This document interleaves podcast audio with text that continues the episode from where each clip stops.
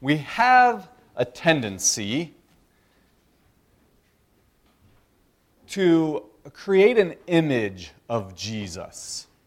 All of us do this. As we read about Jesus, as we uh, try to picture who this Jesus character is, we try to create an image of Jesus, and this image isn't always correct. And I think we need to fight for a correct image of Jesus.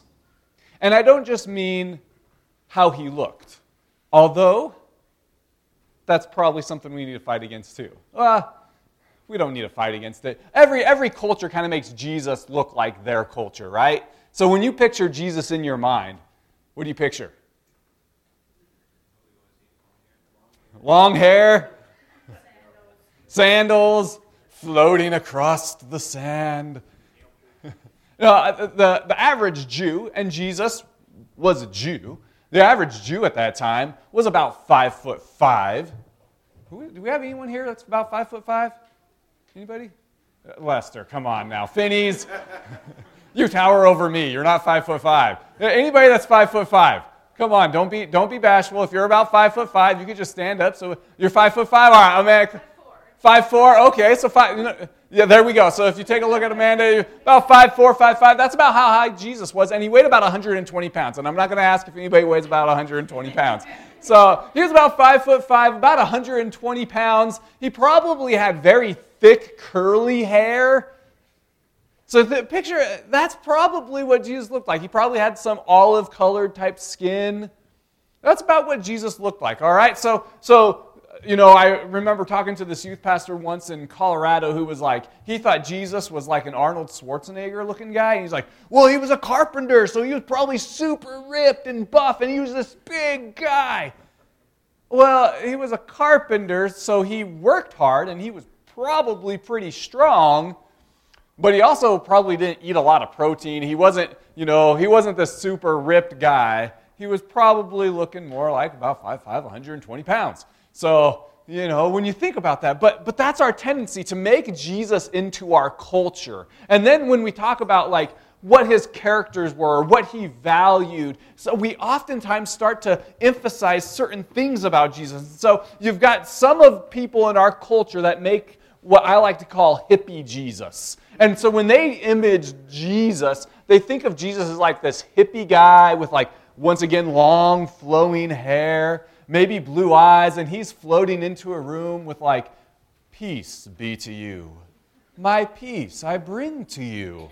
It's all about peace. And, and these people would say that Jesus would never say anything mean or, or have any harsh words. Now, I don't think Jesus was going around throwing insults at people. But there were times Jesus had some very difficult words for people. And so there's some people that just want to emphasize the peace hippie Jesus. But then we've got the other side of our culture that want to emphasize like the Arnold Schwarzenegger, like Jesus just came to kick some butt, you know? He was, he was just uh, there to confront everybody. And they forget about his mercy and his love. Oftentimes, we try to force Jesus into our own mental picture of who He is. And we forget that what we need to do is study Scripture and form our mental picture of who Jesus is based on Scripture. And kind of get away, throw away some of our preconceived ideas of who Jesus is.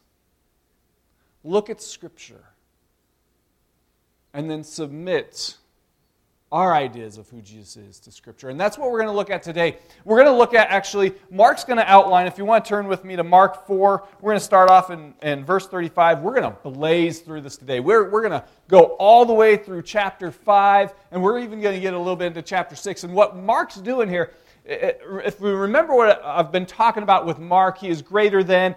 Mark doesn't work through Jesus chronologically whereas Luke does. Matthew gives us a little bit more of a chronological timeline of Jesus. Mark kind of moves things around and he orders things to give us a picture of what he wants us to imagine Jesus as. And so today we're actually going to get into a, little bit more of a chronology, chronological timeline here, but then he's going to fast forward at the very end. And so he's going to paint for us this picture of Jesus.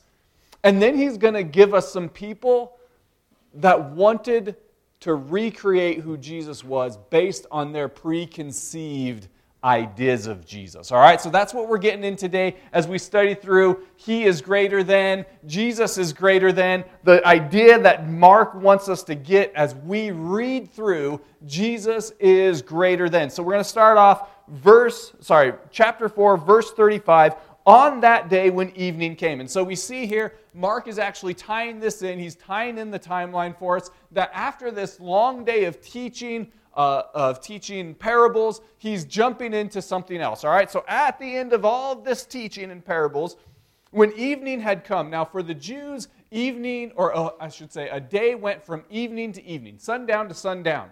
So this is a new day for Jesus. And a lot of theologians call this day the longest day. And you'll understand why, because Jesus goes through a lot on this day.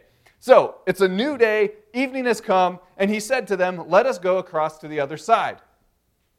So let's go to the next, let's go to the next slide, Josiah. We've got two slides here, and I just wanted to show a little bit. There, oh, you can't barely see that, can you? Oh man, sorry about that. That's the Sea of Galilee. I just wanted to show you the Sea of Galilee. Uh, Anyways, there you go. You can't see it. so pretend that there's a body of water right here, and there's a beach right here, and right here there's some mountains. Okay, now you've seen it. That's the Sea of Galilee, okay? So he's in a boat. Remember, he the crowd were crowding up on him so close that they were going to crush him. So he had to get in a boat to teach. So they're crowding around the beach. He's in a boat teaching to them. And at the end of this teaching, he says, Let's go across the sea. All right, so that's what's going on here. And leaving the crowd, they took him with them in the boat just as he was. And he's trying to make the point here that they didn't go back ashore and Jesus didn't get a new, fresh change of clothes. He, he goes He's on the boat, and they just start turning around and they're going to the other side, all right? And leaving the crowd with them uh, in the boat, just as he was, and the other boats were with him too. So Mark's just getting at his popularity here, all right? We don't need to read too much into this. I think too often with Mark, we try to read too into it and try to make things fit that don't exactly fit. But here we go. There are other boats. So it's not just the boat Jesus is in, there are several other boats. We don't know how many, but there are other boats with them. And a great windstorm arose. So they're traveling. The Sea of Galilee is, is fairly large. They're, they're to the middle by now. And it's nighttime. We know that it was evening earlier. Now it's night. And there was a great windstorm arose. And the waves were breaking into the boat so that the boat was already filling. Now imagine you're in the middle of the sea there's a great windstorm. It's overtaking your boat. Your boat is starting to fill with water. There's a bit of panic. You're wondering will we have to abandon ship? These waves are big enough that they're going to capsize my boat. Will I be able to swim to the shore? I'm sure we've got some good swimmers here. Thinking, yeah, I could do it. I know I couldn't. I'm not that strong of a swimmer. There's a bit of panic. There is a feeling of desperation here on the part of the disciples. And where do we find Jesus? But he was in the stern, asleep on the cushion. So he's in the middle of the boat, finds a nice cushion, falls asleep. I don't think we should read too into this. Uh, he's just had a long day of teaching parables. We, what we see here is Jesus' humanity. He's tired. Have you ever been so tired that you could sleep just about anywhere? I remember after a long day of traveling once, I mean, it was like plane after plane. I got on a plane. I just, uh, sitting up, I put my head on the front, or uh, I should say on the back of the seat in front of me, and I just fell asleep before the plane ever took off. And I didn't wake up until everyone was unloading their bags.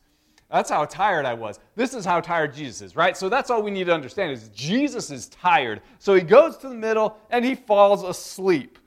That's what's going on here. He's tired.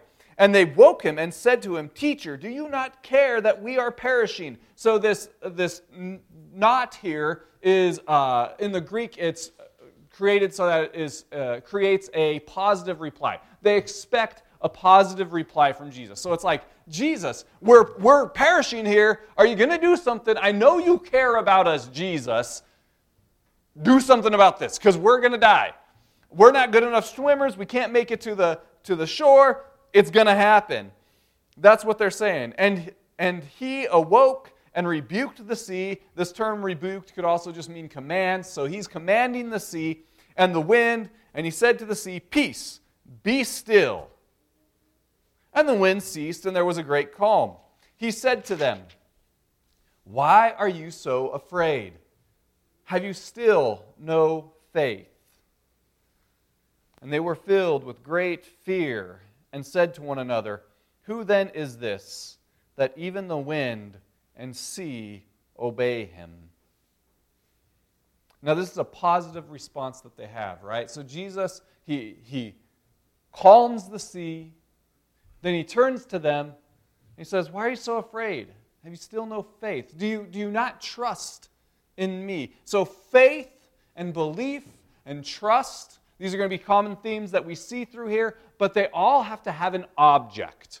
Meaning, you can't just have faith in faith. You can't just have trust for trust's sake. There's something that you have to trust. There's something you are putting your faith in. There's something that you have to believe in. Oftentimes we say something like, or we hear people say, I have faith. What do they mean? They mean that they might have some kind of spiritual ideas, but, but what are they putting that faith in? What are they putting their trust in? There has to be an object for faith and trust and belief. So, what Jesus is getting at here is you've seen all of my miracles, you've seen what I've been doing. Why aren't you trusting me now? I am the object of your faith. Trust me. And what is their response? One is fear, but another one is awe. They're in awe of him. They've seen the miracles. But have you ever seen anyone control the weather? No. Could you imagine being in the middle of the sea waves coming over, crashing over. You're soaking wet. And all of a sudden, with one word, the sea is calm. Mark gives us this section right here to show us that Jesus has authority over nature. Jesus has authority over natural disasters. Jesus has authority over nature. Jesus is Lord of nature. Lord simply means to have authority of, over. So Jesus has authority over it. Jesus is Lord of nature. So we get this long day of parables. It's evening, it's night, and we discover that Jesus is Lord over nature. And then they come to the other side. So they come to the other side. Now, this is a Gentile territory. Jesus so far has only ministered to Jews, or, or I should say in Jewish, in Jewish territory. Now he's finally, for the first time in Mark, he's in Gentile territory. All right, so he's over in Gentile territory. Uh, if you're looking at our picture here, it would be over here, but you can't see that, so I'm very sorry. Just imagine it in your mind, okay? It's a body of water. You can picture that. It's blue. There we go. All right, so he goes over to the country of the Gerasenes. Now, the country, this could also mean region. So he's in this Gentile region. It's part of what's called the Decapolis, which has 10 different Gentile cities in it.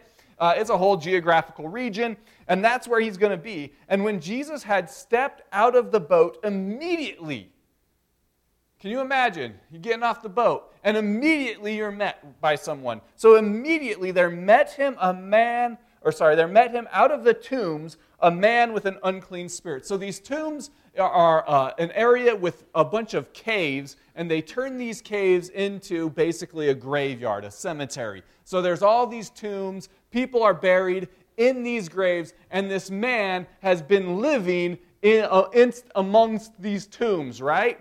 And so immediately he comes and he meets Jesus there. Now, this man who comes out of the tomb is a man with an unclean spirit. So he's demon possessed. He lived among the tombs, and no one could bind him anymore, not even with a chain.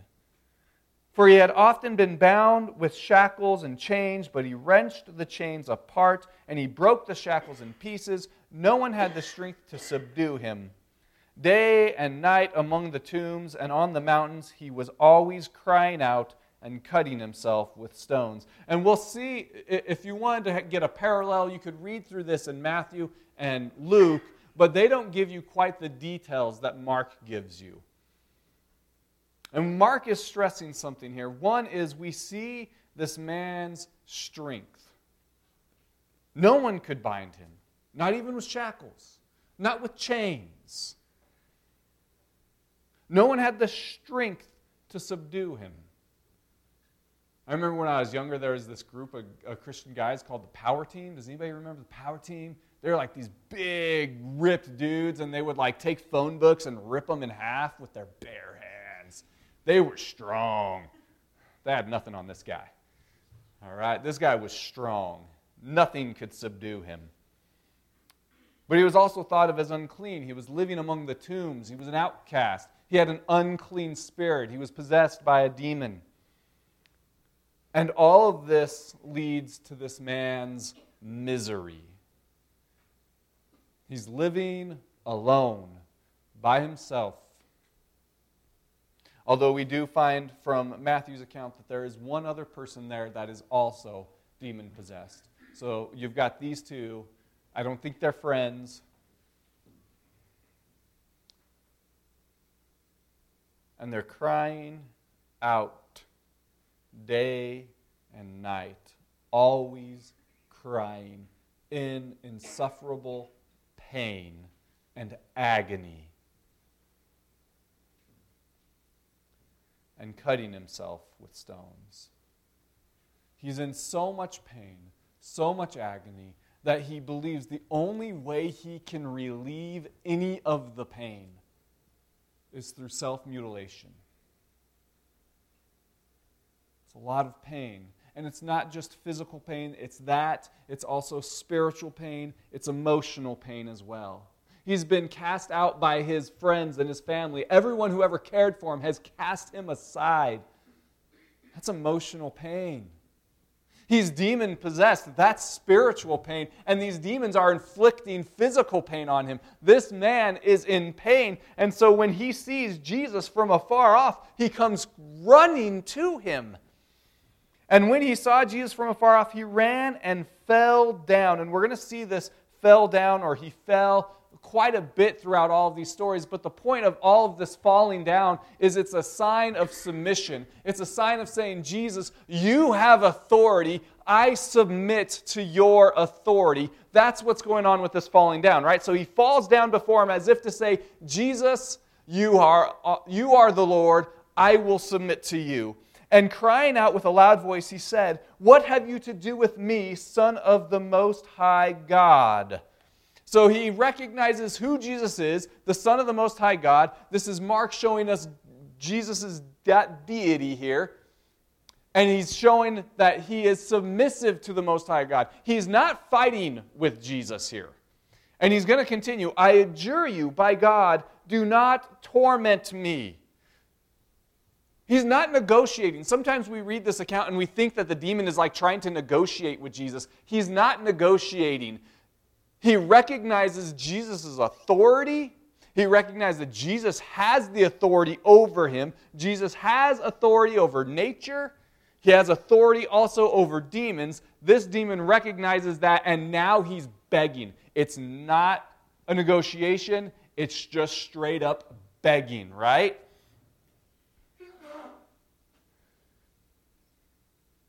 Sometimes we get confused with that. Like, I always think about my kids. And when we've got when we've got something that they need to do and they start a negotiation? I'm Like, hmm. no, this isn't a negotiation. I'm the authority. But they think they can negotiate, they think they have the authority. That's not what's going on here, okay? This demon recognizes who has the authority. It's just begging. So he's begging and he's crying out with a loud voice, What? Oh, sorry. Do not torment me. And what this is, torment means to, to subject to unbearable pain, right? And in Matthew, he, he inserts, Do not torment me until our time, or do not, do not torment me before my time.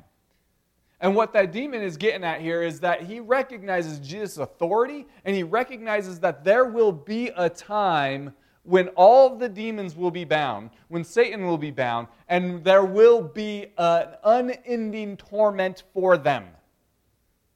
But that time hasn't come yet.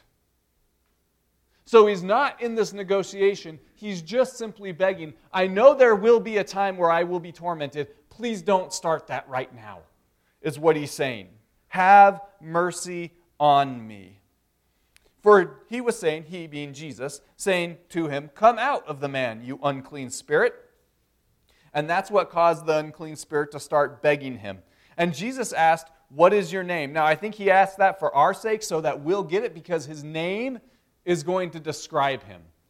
So that's why Jesus asks, his, what, asks what his name is, so that we can understand. He replied, My name is Legion. Legion is a reference to uh, the Roman military, and it was about 5,000 uh, 5, soldiers. So we can see that this demon ha- is about 5,000 of them, roughly, give or take a few thousand, you know.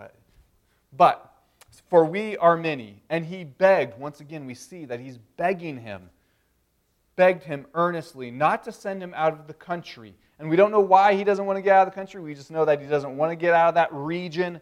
Now, a great herd of pigs was feeding there on the hillside, and they begged Legion, 5,000 or so demons, begged Jesus, saying, Send us to the pigs, let us enter them. So he gave them permission, and the unclean spirit came out and entered the pigs, and the herd, numbered about 2,000, rushed down the steep bank into the sea and drowned in the sea. Whoa, there's a lot going on there that's kind of crazy, right? And it's this like weird ending of this exorcism. And we're not entirely sure. I, will say this it kind of leaves us with almost more questions than answers, right? We know that this man has been, the, the demon has been cast out, but de- this demon then goes into this herd of pigs, around 2,000, and they all go and drown themselves in the sea, which leads us to the question of like, can demons swim? They all, apparently not, they all drowned, right? But, but did he destroy them? Was this way, the way of Jesus tormenting them?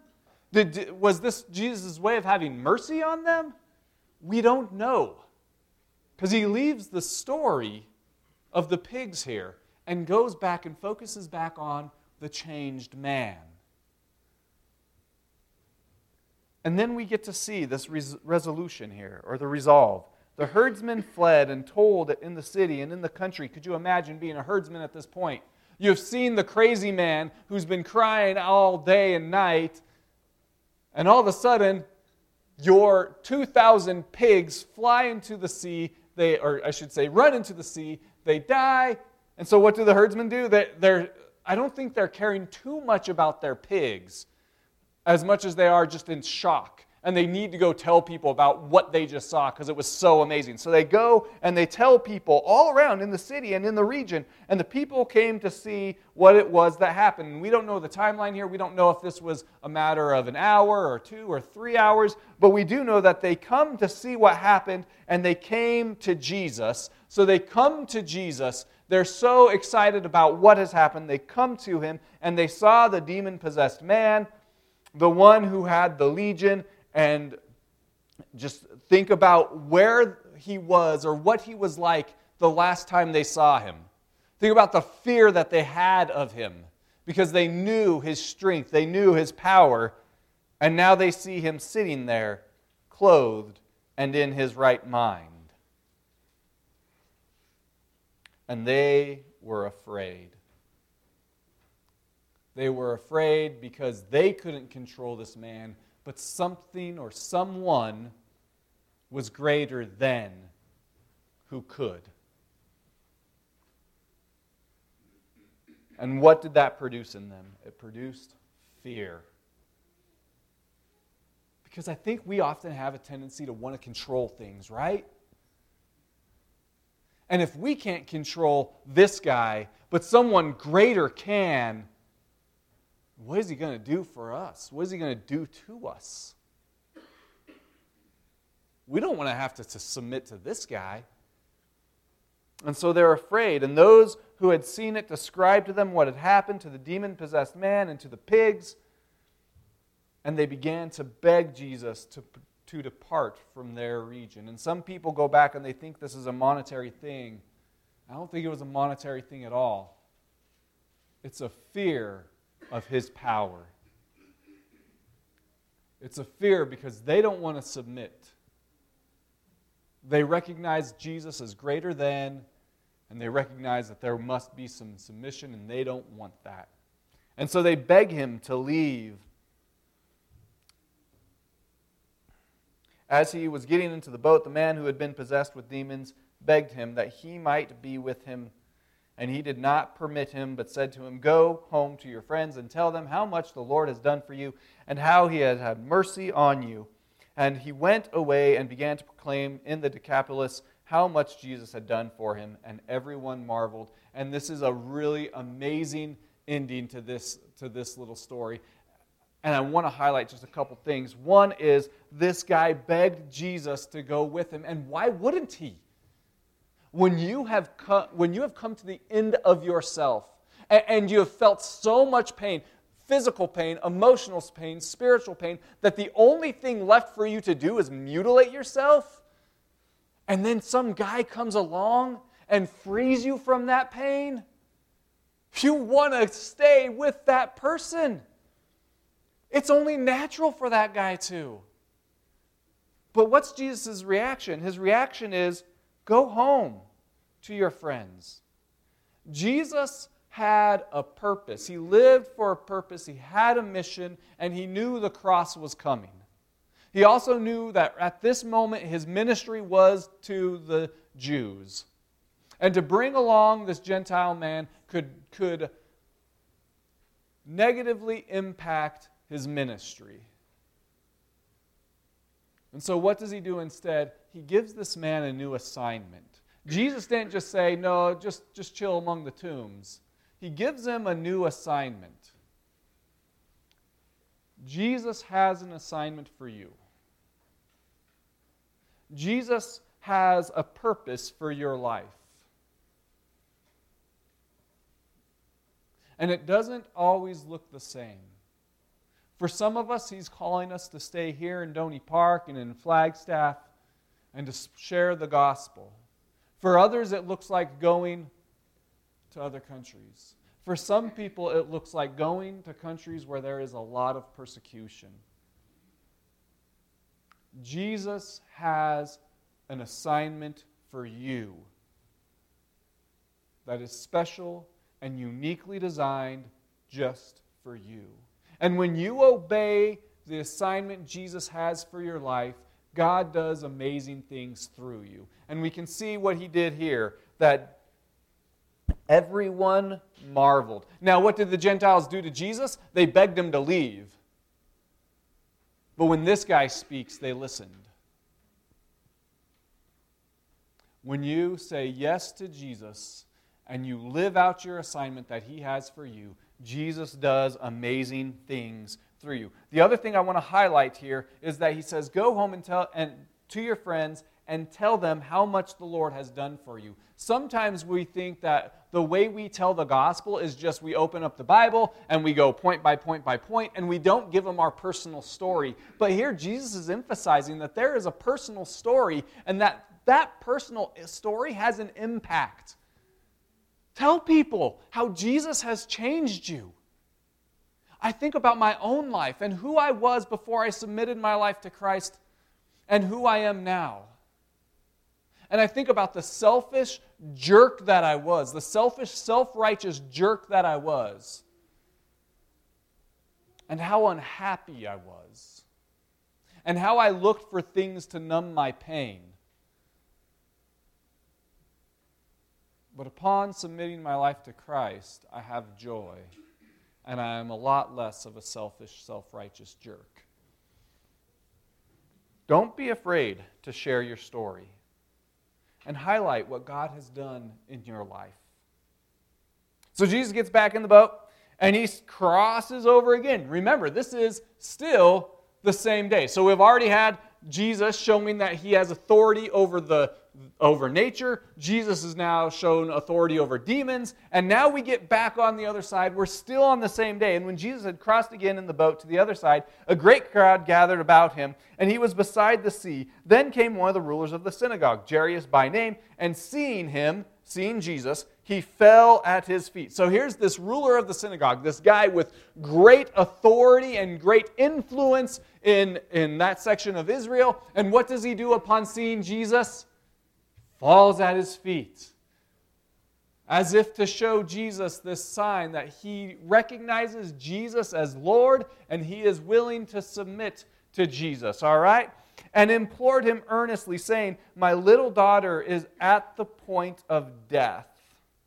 And we see this point of desperation in Jairus' life.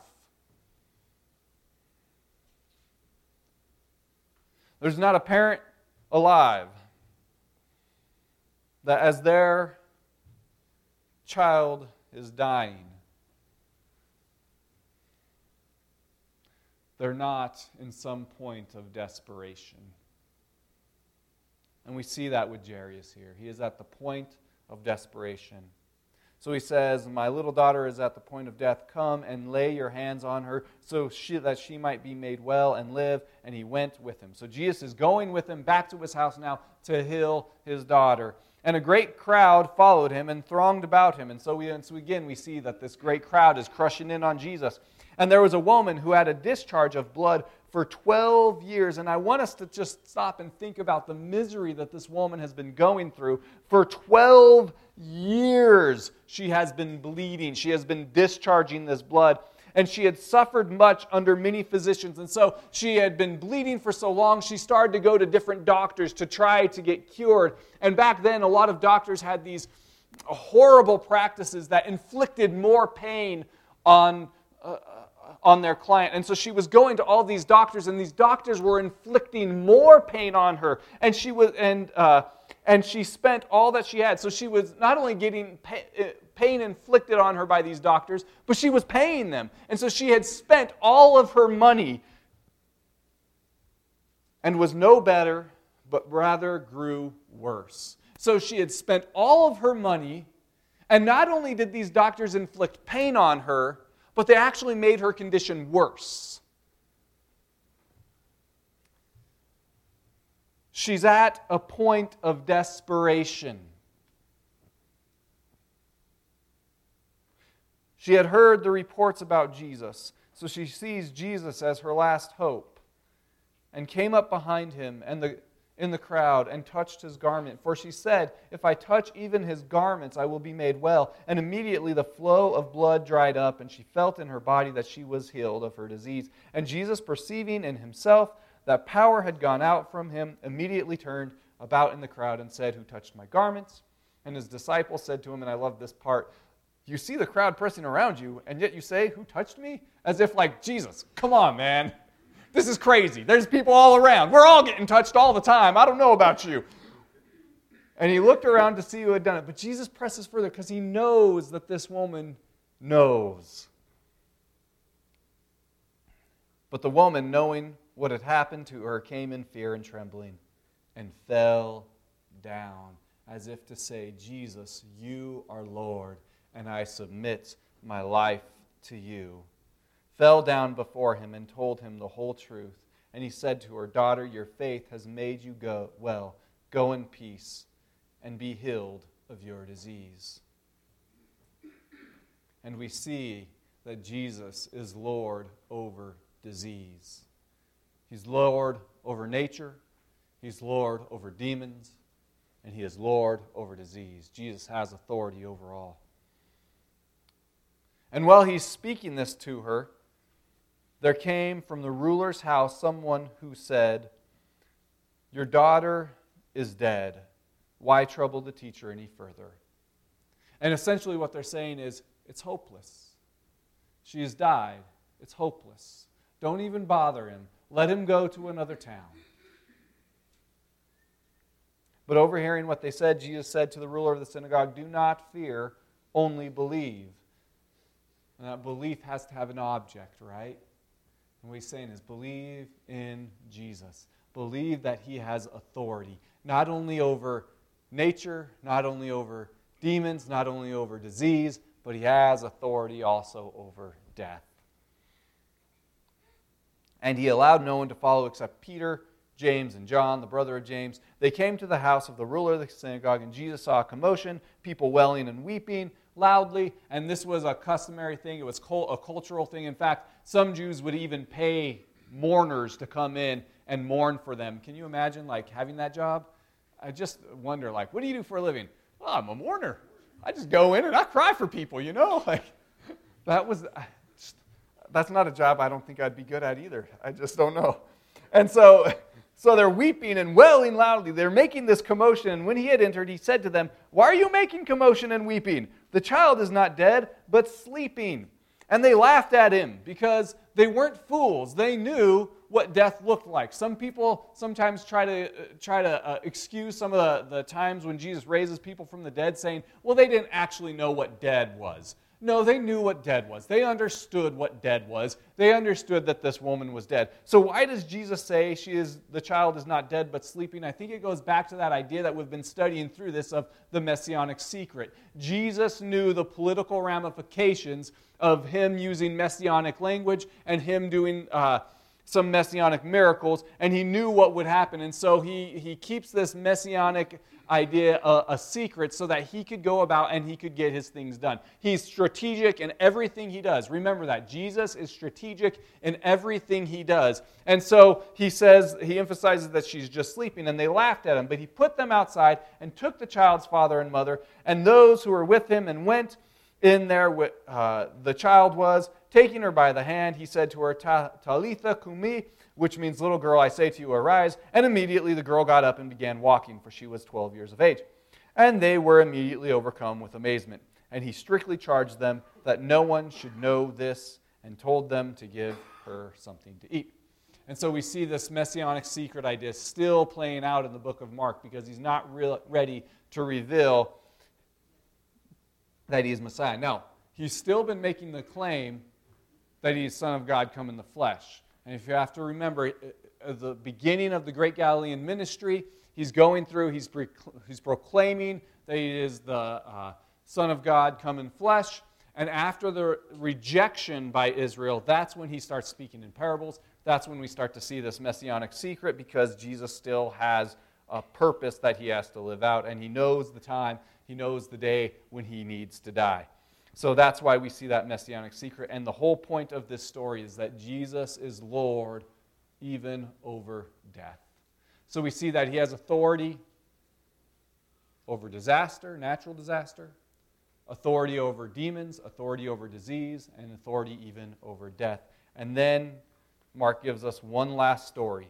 He went away from there, and so we see that it's a different day. That was a very long day. A lot happened on that day.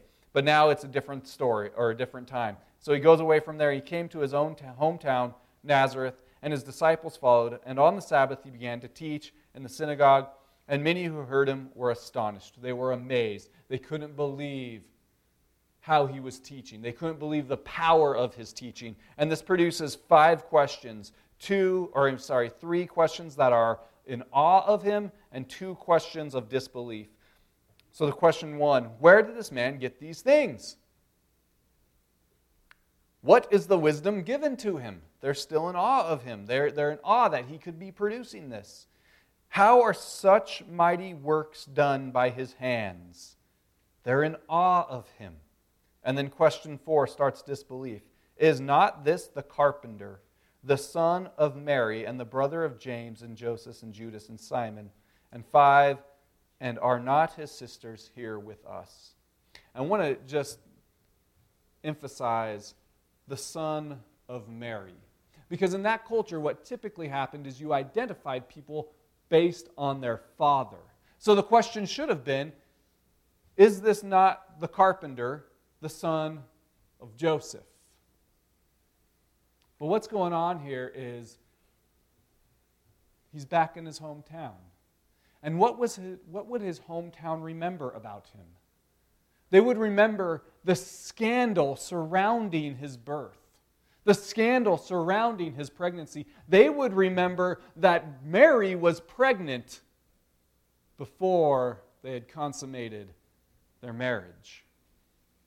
So, what are they doing here? They're throwing this back in his face. They think that they know the dirt on Jesus, and they're throwing it in his face. Is this not the son of Mary? As if to say, You don't even know who your father is. They're saying he is an illegitimate child. And they're throwing it in his face. And this turns their astonishment into offense. And Jesus, sorry, and are not his sisters here with us? And they took offense at him because they thought they knew his history, because they thought they knew his past, because they thought they had dirt on him, they began to become offensive by his teaching. God's grace is oftentimes offensive to the legalist. When you give out God's grace, when you live in God's grace, when you accept that He has made you righteous not based on anything you do, but based on His action, it is a offensive to the legalist. Jesus' teaching became offensive to these people. They went from awe to offense. And Jesus said to him, A prophet is not without honor except in his hometown and among his relatives and in his own household. Essentially, they, they thought they knew his dirt, and because they thought they knew his dirt, they would not listen to him. And he could do no mighty work there, except that he laid hands on a few sick people and healed them. And he marveled because of their unbelief. Now, I want to make a quick point that he could do no mighty work there doesn't mean that Jesus was limited in his ability. It means that the people were limited in their faith. And so no one was coming up to him except for a few. Why weren't they coming up to him? Because well, he's an illegitimate, child. Why would we go to him? He has the scandalous background. We're more righteous than him. Why would we go to him? And there is this crazy misunderstanding about who Jesus is. They took their culture and they viewed Jesus from their cultural lens. We notice over and over again. They fell down, they fell down, they fell down. They recognized that Jesus is Lord. He has authority over natural disaster, over demons, over disease, even over death. And yet there were some people that would never recognize his authority. And they twisted who he was. And because they twisted who he was, they rejected him.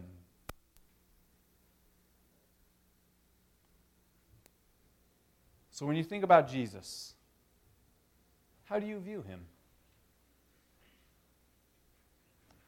Do you view him as blonde hair, blue eyed, huge muscles, floating on a cloud? Do you view him as hippie Jesus? Do you view him as the warrior that's going to crush your enemies?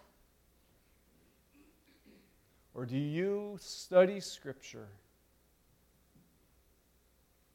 and submit your life to Him because He is Lord.